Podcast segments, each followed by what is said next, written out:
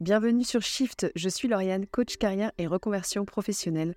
Dans ce podcast, je te partage des conseils, des astuces, des exercices et des témoignages pour passer la seconde dans ton changement de carrière sans perdre la tête.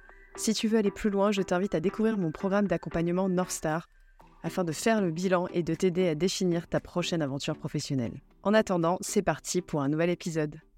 Hello J'espère que tu vas bien. Aujourd'hui, petit épisode All Star, ça faisait un moment qu'on n'en avait pas fait, pour parler du parcours d'un mec exceptionnel. Pour la petite histoire, quand j'ai quitté mon ancien job à booking.com, à l'époque pour lancer ma marque de kombucha, si vous ne savez pas ce que c'est le kombucha, c'est du thé fermenté, riche en probiotiques, etc.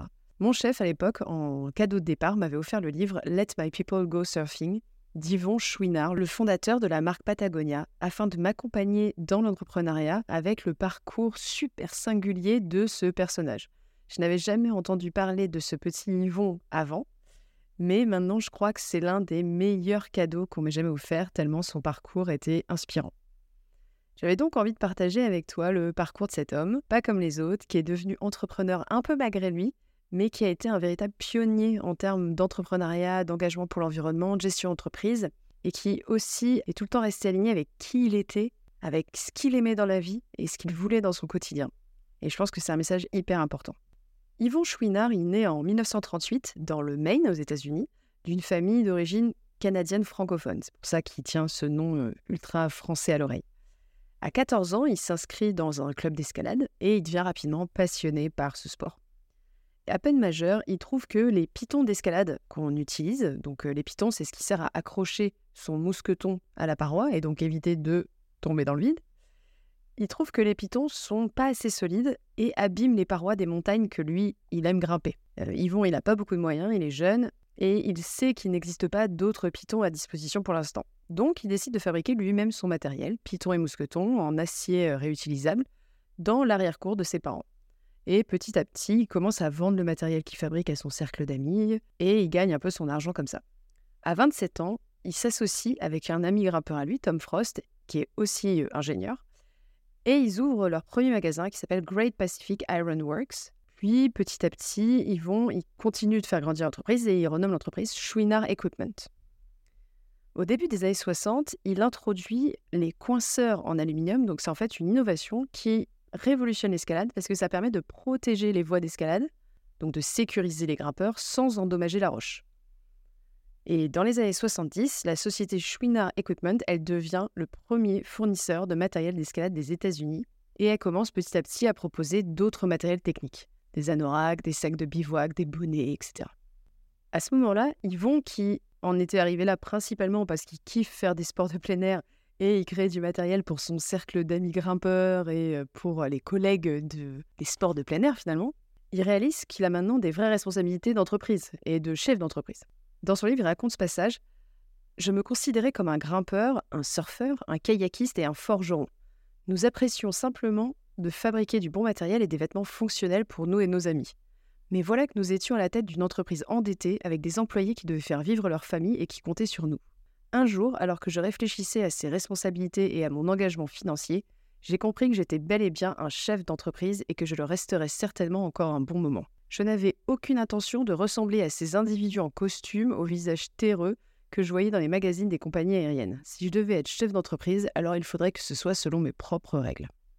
C'est à peu près à cette époque-là qu'il renomme l'entreprise Patagonia, en hommage à cette fameuse région d'Amérique du Sud qui l'avait profondément marqué quand il l'avait visitée euh, des années auparavant.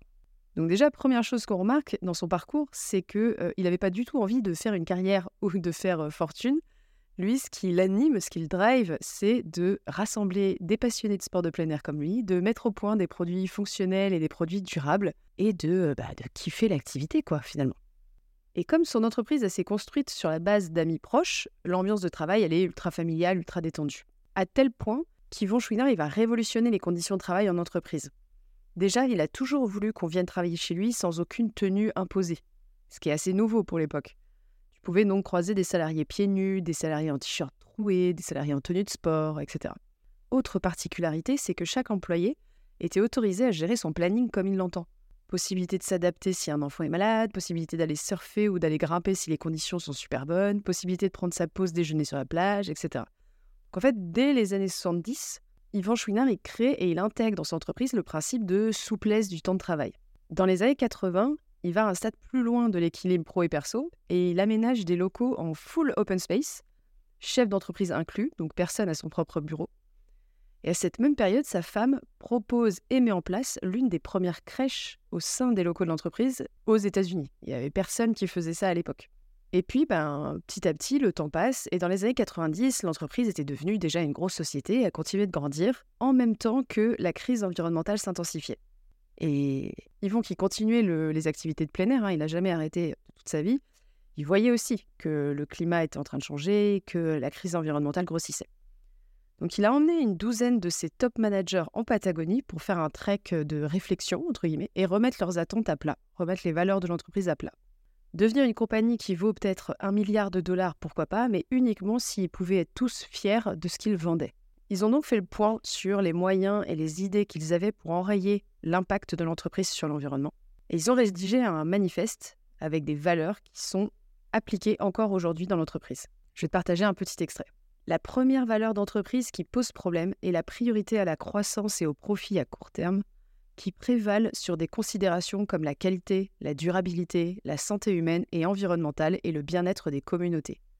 L'objectif premier de notre entreprise est de travailler de manière à être parfaitement consciente des problématiques mentionnées ci-dessus et d'essayer de réorganiser la hiérarchie des valeurs qui la régissent en fabriquant des produits qui améliorent aussi bien la qualité de vie que l'environnement. Donc partant de ces nouvelles valeurs, voici ce que Patagonia a mis en place après ça. Déjà, le premier sujet, c'était la fin de l'obsolescence. En fait, chez Patagonia, les vêtements sont tous réparables. Il a ouvert un atelier de réparation aux USA, il y a des conseils et des vidéos aussi disponibles en ligne pour réparer son vêtement au lieu de le jeter. En fait, ce qui rend le côté chic de son Patagonia, c'est d'avoir une veste qui a 30 ans, qui a euh, des morceaux de patchwork de tissu d'autres couleurs parce qu'elle a été rafistolée, etc et que tu peux te passer même de père en fils et de grand-père à petit-fils. Deuxième truc, c'est lui qui invente, tu en as peut-être déjà entendu parler de ce label, le 1% pour la planète. En fait, Patagonia décide à ce moment-là de reverser 10% des bénéfices ou 1% de son chiffre d'affaires, selon lequel des deux est le plus élevé, chaque année à des associations de défense de l'environnement. Et plus tard, il va créer le label 1% pour la planète, où plein d'entreprises vont pouvoir euh, bah, signer et s'engager aussi euh, à reverser une partie de leurs euh, bénéfices dans l'environnement. Ensuite, il y a tout ce qui est magasin. La majorité des magasins sont installés dans des bâtiments anciens plutôt que de construire du neuf, et le siège de la société, il est aménagé à 95% de matériaux recyclés et réutilisés. Autre innovation, en 1993, il a été le premier à confectionner des vestes utilisant des fibres de bouteilles plastiques. Et aujourd'hui, 85% de la gamme de produits Patagonia, elle est faite en matériaux organiques ou recyclés. Et ce qui est intéressant, c'est qu'il reste très humble et honnête. À aucun moment, il considère qu'il euh, a sauvé la planète et qu'il n'a aucun impact sur l'environnement. En fait, il sait que ça ne suffit pas. Il sait que l'entreprise continue d'utiliser des énergies fossiles et de participer à l'émission de CO2. Mais il a fait le choix conscient d'impliquer dans des vraies actions la société Patagonia depuis 1991. Et enfin, pompon sur la Garonne, j'ai envie de dire, en 2022, Yvon Chouinard, alors âgé de 84 ans, a décidé de léguer l'entreprise à la planète. Donc, euh, tu as peut-être déjà vu passer l'information euh, sur Internet l'année dernière. Dans une lettre adressée à ses 3600 salariés, il annonce transmettre 100% du capital de son entreprise et de ses actions avec droit de vote à deux structures qui luttent pour la protection de la planète. Ce que ça veut dire en fait, c'est que 98% des actions de l'entreprise ont été transférées à Old Fast Collective, c'est une ONG, et les 2% restants sont à destination de Patagonia Purpose Trust, une structure supervisée par l'entourage d'Yvon Chouinard qui détient dorénavant les droits de vote afin de s'assurer que la marque respecte les valeurs de l'entreprise. Donc Patagonia reste une société à but lucratif, mais dont les revenus seront entièrement distribués en faveur de la protection de l'environnement. Donc voilà un peu le parcours de Yvon Chouinard qui est toujours vivant aujourd'hui. Et effectivement, ce n'est pas un parcours où euh, il y a des grosses reconversions, des gros changements de carrière, mais ce qui m'a plu dans son parcours, c'est que il montre, un, que c'est primordial d'être aligné avec ses valeurs. Lui, il a toujours été porté par la liberté, euh, l'amour des sports de plein air, la vie euh, confortable et sans chichi. Et en fait, il a façonné sa vie professionnelle en fonction de ça. Il n'a pas essayé de se transformer pour ce qui se faisait déjà. Et ça, c'est son autre point. Il montre qu'une autre façon de penser n'est pas impossible, qu'on n'est pas obligé de suivre ce qui s'est toujours fait, et qu'on peut être innovant et oser des choses, que ce soit dans une entreprise ou au quotidien dans des petites actions, dans ses choix de vie, dans ses choix de carrière. Voilà, c'est tout pour aujourd'hui. J'espère que cet épisode t'a plu. Merci beaucoup de m'avoir écouté. Si tu as des questions, n'hésite pas à me contacter en MP sur mon Insta Coaching ou via mon site internet. N'oublie pas de mettre 5 étoiles au podcast si tu l'apprécies et on se retrouve la semaine prochaine. Passe une très belle journée.